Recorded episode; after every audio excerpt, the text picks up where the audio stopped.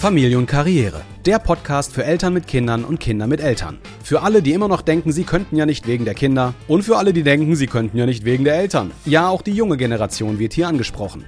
Wer Veränderung will, muss sein Handeln verändern. Und bevor ihr euch gegenseitig tötet oder euren Chef, hört lieber diesen Podcast und lasst euch von Melli und Stefan inspirieren, um die beste Version eures eigenen Lebens zu leben. Nach über 15 Jahren Ehe und Selbstständigkeit, vier gemeinsamen Kindern und sechsstelligen Jahresumsätzen wissen die zwei fast alles über die Vereinbarkeit von Familie und Beruf. Fast. Für den Rest, der noch fehlt, werden Gäste eingeladen. Jetzt begrüße ich euch aber erst einmal zu unserer achten Videopodcast-Folge.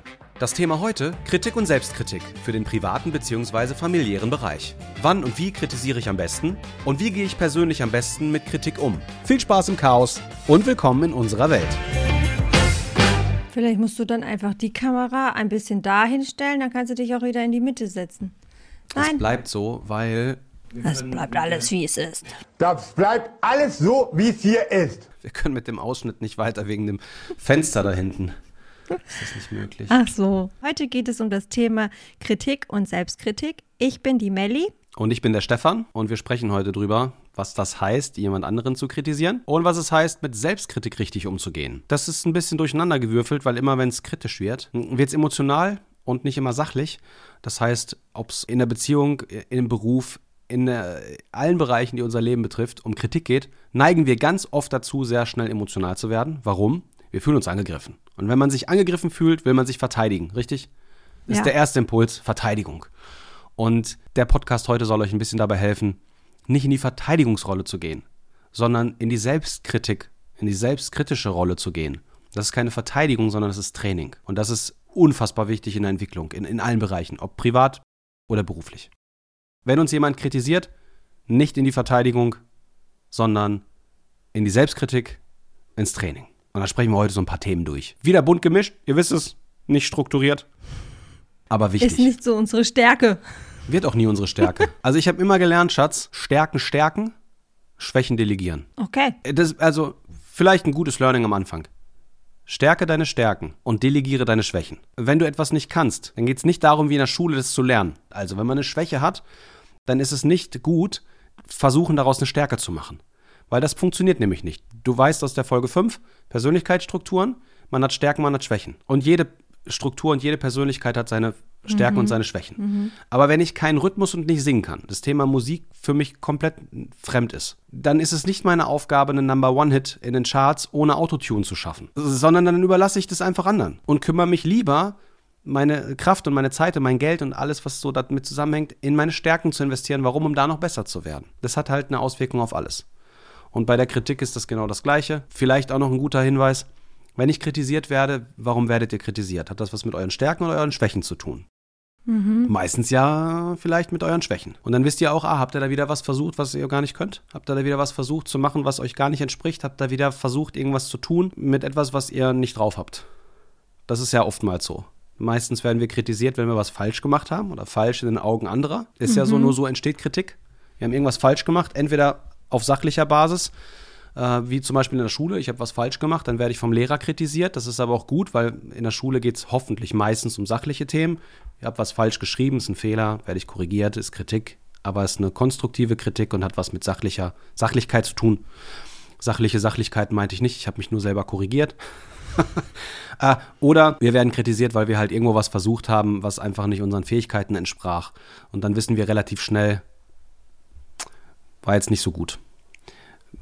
Das haben wir ja schon öfter durch das Thema. Ein kleiner Gruß aus dem Off, weil ich jetzt gerade beim Schneiden bemerke, dass ich nicht direkt am Anfang klargestellt habe, dass es ausschließlich um konstruktive Kritik in dieser Folge geht. Kritik, die einfach nur beleidigend ist, keine Lösungen bietet. Darüber müssen wir uns überhaupt nicht unterhalten. Denn da gibt es überhaupt kein richtig und auch keinen richtigen Zeitpunkt. Und nicht konstruktive Kritik muss man auch nicht selbstkritisch hinterfragen. Denn sie ist einfach dumm und bringt uns in keinem Moment unseres Lebens irgendwie weiter. Es geht also ausschließlich um konstruktive Kritik. Also Kritik und Selbstkritik ist in zwei Teile aufgeteilt. Erstmal, wenn wir andere Menschen kritisieren, wie machen wir das? Lass uns darüber nochmal sprechen.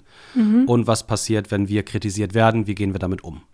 Also, erster Punkt. Wir kritisieren andere Menschen. Äh, wie sollten wir das am besten tun, Schatz? Auf jeden Fall nicht, äh, indem man total emotional geladen ist.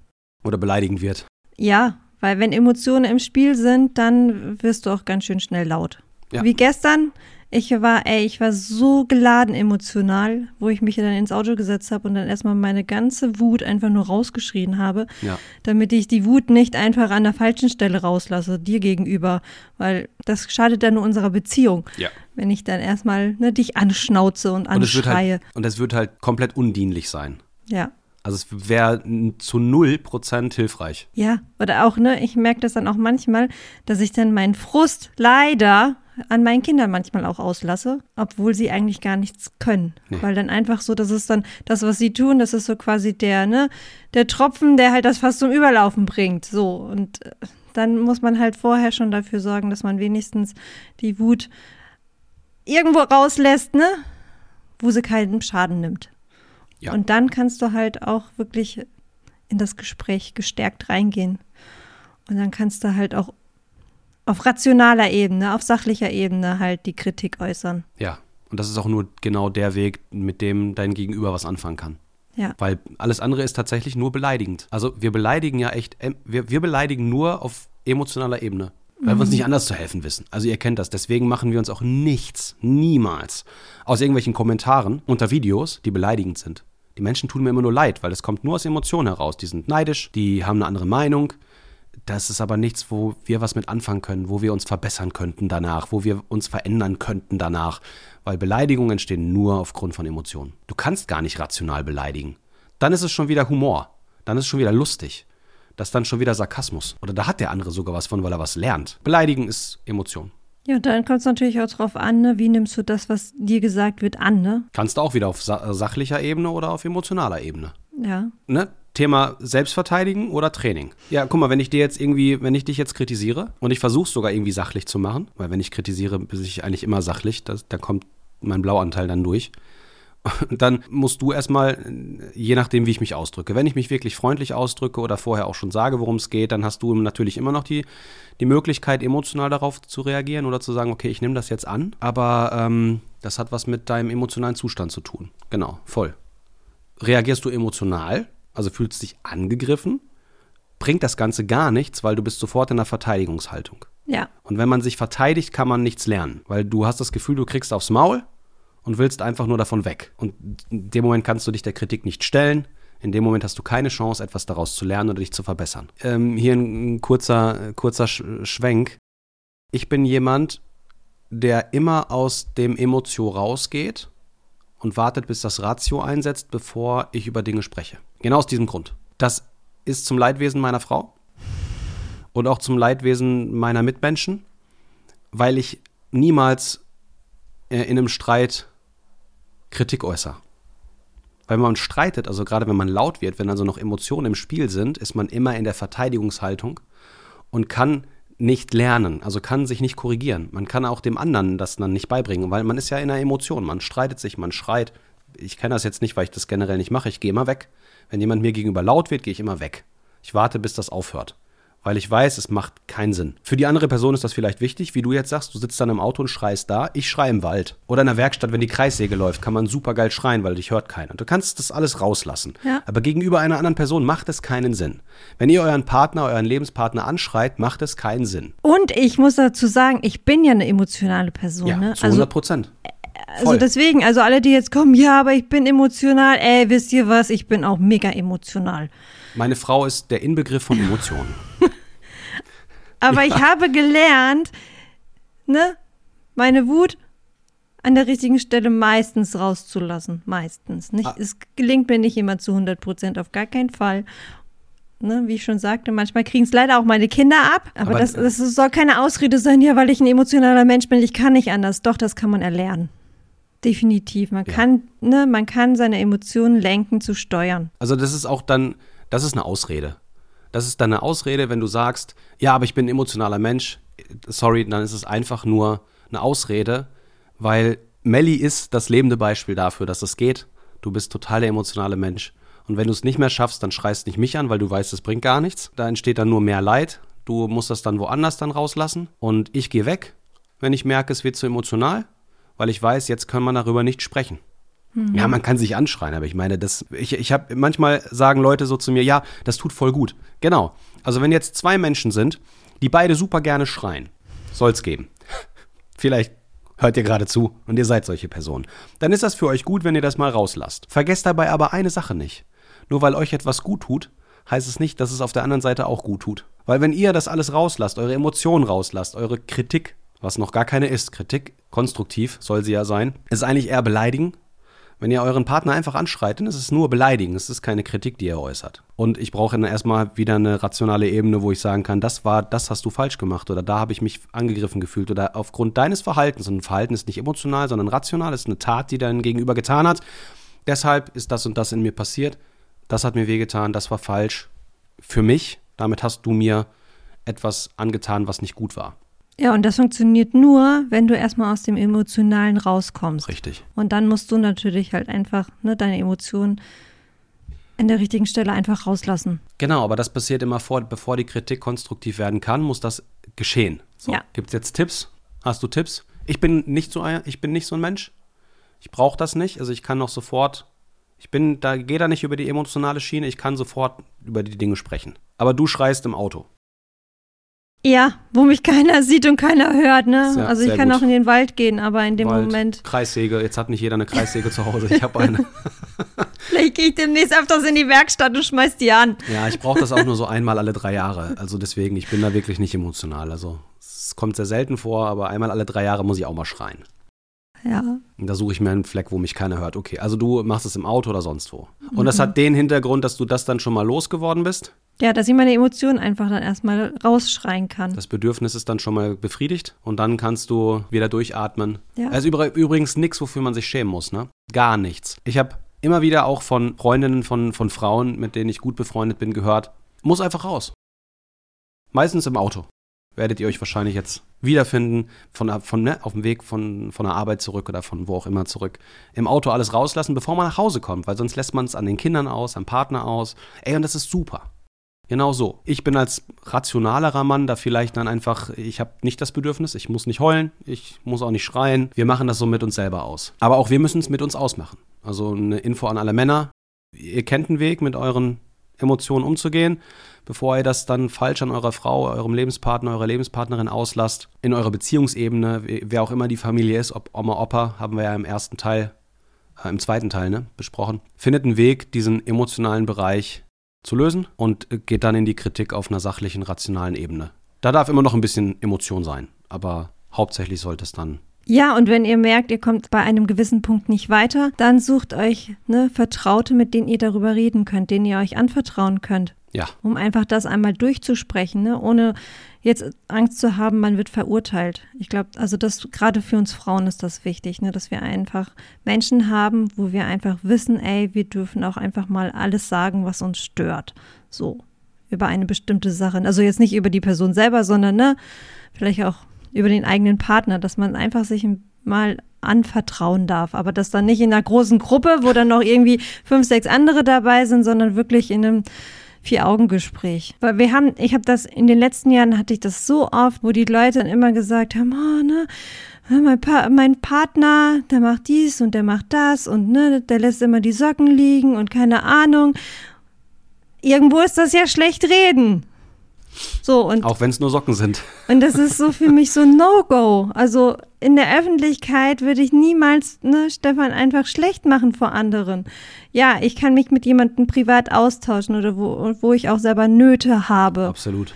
Aber das ist dann wirklich in einem geschützten Rahmen, wo ich weiß, ey, das bleibt bei der Person und das wird nicht rumgetratscht. Ja, deswegen Kritik unter vier Augen. Ja, Sowohl im Austausch zum Entladen, als auch dann natürlich später im, im Kritikgespräch gegenüber der Person, die die Kritik betrifft. ja. Also es gibt ein Ventil, bevor wir in die Kritik gehen. Da gibt es gute Wege und schlechte Wege, haben wir jetzt gerade besprochen. Der schlechte Weg ist, äh, ich mache es öffentlich, total die falsche Adresse. Ja, weil das ist alles emotional. Übrigens ist auch, äh, vielleicht mal so ein äh, kleiner Punkt, wenn ihr in der Öffentlichkeit vor mehreren anderen schlecht über andere sprecht, dann ist das kein Ventil, sondern ein Zeichen von Schwäche. Und ich sage euch auch warum. Wenn ihr jemanden kritisieren möchtet, weil die Person das, was sie getan hat oder was ihr äh, fühlt, für euch schwierig ist, dann wollt ihr ja eigentlich, dass das weggeht. Also ihr möchtet das gerne lösen, dieses Problem. Das passiert aber nicht, indem ihr schlecht über diese Person sprecht oder irgendwo emotional darauf reagiert und euer Ventil darin sucht, dass ihr äh, in euer besten Freundeskreis schlecht über diese Leute redet, weil das löst nicht das Problem, das verstärkt es nur, weil die Kritik nicht die Person betrifft. Also das, die Kritik kommt nicht bei der Person an, die es betrifft. Das Problem wird also nicht gelöst, sondern ihr macht das nur noch schlimmer. Wenn ihr ein Problem habt mit einer Person, wenn euch irgendetwas nicht passt an einer Person und ihr merkt, das ist nicht nur die emotionale Ebene, ich mag den einfach nicht, sondern da wird was falsch gemacht. Also wir müssen jetzt äh, Kritik äußern, damit das besser läuft. Dann hilft nicht, woanders hinzugehen und darüber zu sprechen, sondern nur zu der Person hinzugehen und es mit ihr zu regeln. Deswegen kann ich auch oder würde ich auch nie auf die Idee kommen, irgendwo anders schlecht über dich zu sprechen. Wenn ich mit meinen Jungs in der Männerhöhle sitze und Whisky und Zigarre genieße, würde ich nicht auf die Idee kommen, schlecht über dich zu sprechen, weil ich hätte ja irgendwas an dir auszusetzen, also einen Kritikpunkt. Da muss ich es mit dir besprechen. Mhm. Wenn nach meiner Meinung dein Verhalten irgendwo falsch war. Weil du bist die einzige Person, die das korrigieren kann. Ja. Wenn's, wenn es berechtigte Kritik ist. Meine Freunde können es nicht. Was sollen die in dem Moment machen? Also es ist nur eine emotionale Reaktion von mir, weil ich mir nicht besser zu helfen weiß. Nur dann passiert sowas ja. Oder weil ich nicht den Mut habe, zu dir hinzugehen und das selber zu regeln, wie ein Mann. Sagen wir immer, ne? Sei mal ein Mann, geh hin, regel das. Kritik gehört immer dahin, wo sie hingehört. Und das ist nicht im Freundeskreis, sondern bei der Person, die für diese Kritik verantwortlich ist. Und das ist das Vier-Augen-Gespräch. Mhm. Zu zweit. Und nirgendwo anders hat das was zu suchen. Ausnahme ist natürlich klar externe Hilfe. Also man ja. kann zusammen die Probleme nicht lösen. Dann braucht es einen Dritten. Äh, in der Versicherung ist das der Ombudsmann. Der wird dann kontaktiert. Wenn also der Kunde mit der Versicherung nicht mehr weiterkommt und der Streit da ist, dann kommt der Ombudsmann. Ähm, der wird eingeschaltet. Und dann ist er dafür da, die Kritik von beiden Seiten zusammenzufassen und eine Lösung herbeizuführen. Klar, dann, dann ist die dritte Person okay. Aber auch das ist ein geschützter Rahmen. Ja? Mhm. Das ist dann immer ein Seelsorgethema oder ein äh, psychologisches Thema, wo ein dritter Helfer oder eine Helferin hinzugezogen wird, weil es oftmals dann, wenn es zu verhärtet ist, braucht es diese neutrale Person, die hilft, das zu machen. Ja. ja. Genau, um das Ganze zusammenzufassen. Emotionale Kritik ist beleidigend und bringt euch nicht weiter. Ihr denkt das vielleicht, weil wenn ihr ein emotionaler Mensch seid und ihr müsst eure Emotionen rauslassen, dann denkt ihr, das ist der richtige Weg. Für euch ist es das, aber Kritik hat immer etwas mit einer anderen Person zu tun. Macht es bitte nicht. Äh, das hilft übrigens auch eurer Beziehung. Wenn ihr bislang euren Partner, eure Partnerin angeschrien habt, um die Emotionen rauszulassen, macht das im Auto, macht das irgendwo anders. Es könnt ihr auch bei einer guten Freundin oder einem guten Freund machen. Nochmal, das ist okay. Komm, wir gehen gemeinsam in den Garten und schreien. Du musst dich damit, äh, du, du, du brauchst das, ich brauche das nicht. Ich brauche eher dann erstmal die Ruhe, um aus der Emotion zu kommen. Bei dir ist es dann das Laute, aber das ist völlig okay, in Ordnung. Ja? Es gibt ganz unterschiedliche Typen, das ist wirklich in Ordnung. Und wenn man zur besten Freundin gehen kann, um sich da auszuheulen, dann ist das ein gutes Ventil. Aber nur wenn danach die Kritik an die Person gerichtet wird, die dafür verantwortlich ist, dass ihr euch schlecht fühlt. Das ist so wichtig, ja? Weil dann ist es kein Lästern. Nehmt das wirklich mit. Es ist besser, euch im Auto auszuschreien, als gegenüber eurem Partner um danach in den sachlichen Bereich zu gehen und zu sagen, das und das habe ich so empfunden, das und das Verhalten hat dazu geführt, dass bei mir das und das passiert ist und dann habt ihr einen guten, guten Rahmen, der auf Liebe basiert. Und vor allen Dingen, wenn ihr merkt, ey, ihr seid immer noch emotional, ne, dann wartet lieber noch ein, zwei Tage, bevor ihr in ein Gespräch, in ein klärendes Gespräch geht. Ja, sehr gut. Folge 5 nochmal gucken mit den Persönlichkeitsstrukturen. Wer braucht was, mit wem muss man wie sprechen, ähm, dann werdet ihr da die richtigen Wege finden. Okay? Raus aus dem Emotionalen und erst rein ins Rationale und in die Kritiklösung, generell in die Problemlösung durch den Weg der Kritik, wenn die Emotionen weg sind. Oder entspannt sind. Dann funktioniert's. Mit der Selbstkritik ist das das Gleiche. Ihr seid erst in der Lage, an euch selbst zu arbeiten und wieder in die Entwicklungsphase, in die Lernphase zu kommen, wenn ihr mit den Emotionen wieder runterkommt. Also Kritik anzunehmen ist nur möglich, wenn ihr einen Blick für die Sache habt und nicht fürs Gefühl. Wenn ihr noch im Gefühl hängt, bringt das auch eurem Umfeld nichts. Also raus aus der Emotion. Dann ist Kritik und Selbstkritik tatsächlich einfach. Wenn ihr euer Ventil kennt und es richtig einsetzt. Ja, das war's. Dann hoffe ich, dass euch das geholfen hat. Uns hilft es immer wieder, auch wenn wir selbst drüber sprechen. So, jetzt gehen wir raus, hauen uns gegenseitig auf die Schnauze und dann. ich nehme das mal. Geil. Ich nehme den, äh, ich nehme den, ich nehme den Spalthammer. Spalthammer Sehr ist gut. Da ein, ein Ding und das. Zack. Machen wir so. Das war die achte Folge vom Podcast Familie und Karriere. Wenn sie euch gefallen hat, freuen wir uns übers Folgen, Teilen und Liken und über Kommentare unterm YouTube-Video auf unserem YouTube-Kanal Familie und Karriere. In der neunten Folge nächste Woche Montag sprechen wir auch wieder über das Thema Kritik und Selbstkritik. Dieses Mal allerdings auf der Karriere- bzw. auf der beruflichen Ebene. Also zwischen dir und deinem Arbeitgeber, zwischen dir und deinen Kolleginnen und Kollegen und worauf Arbeitgeber bzw. Vorgesetzte achten müssen, wenn es um Lob und Kritik geht. Und wer nicht so lange warten will, kann uns auf Instagram folgen. Dort gibt es täglich im Story-Bereich Einblicke in unser Leben als Familie, Ehepaar und als Unternehmer.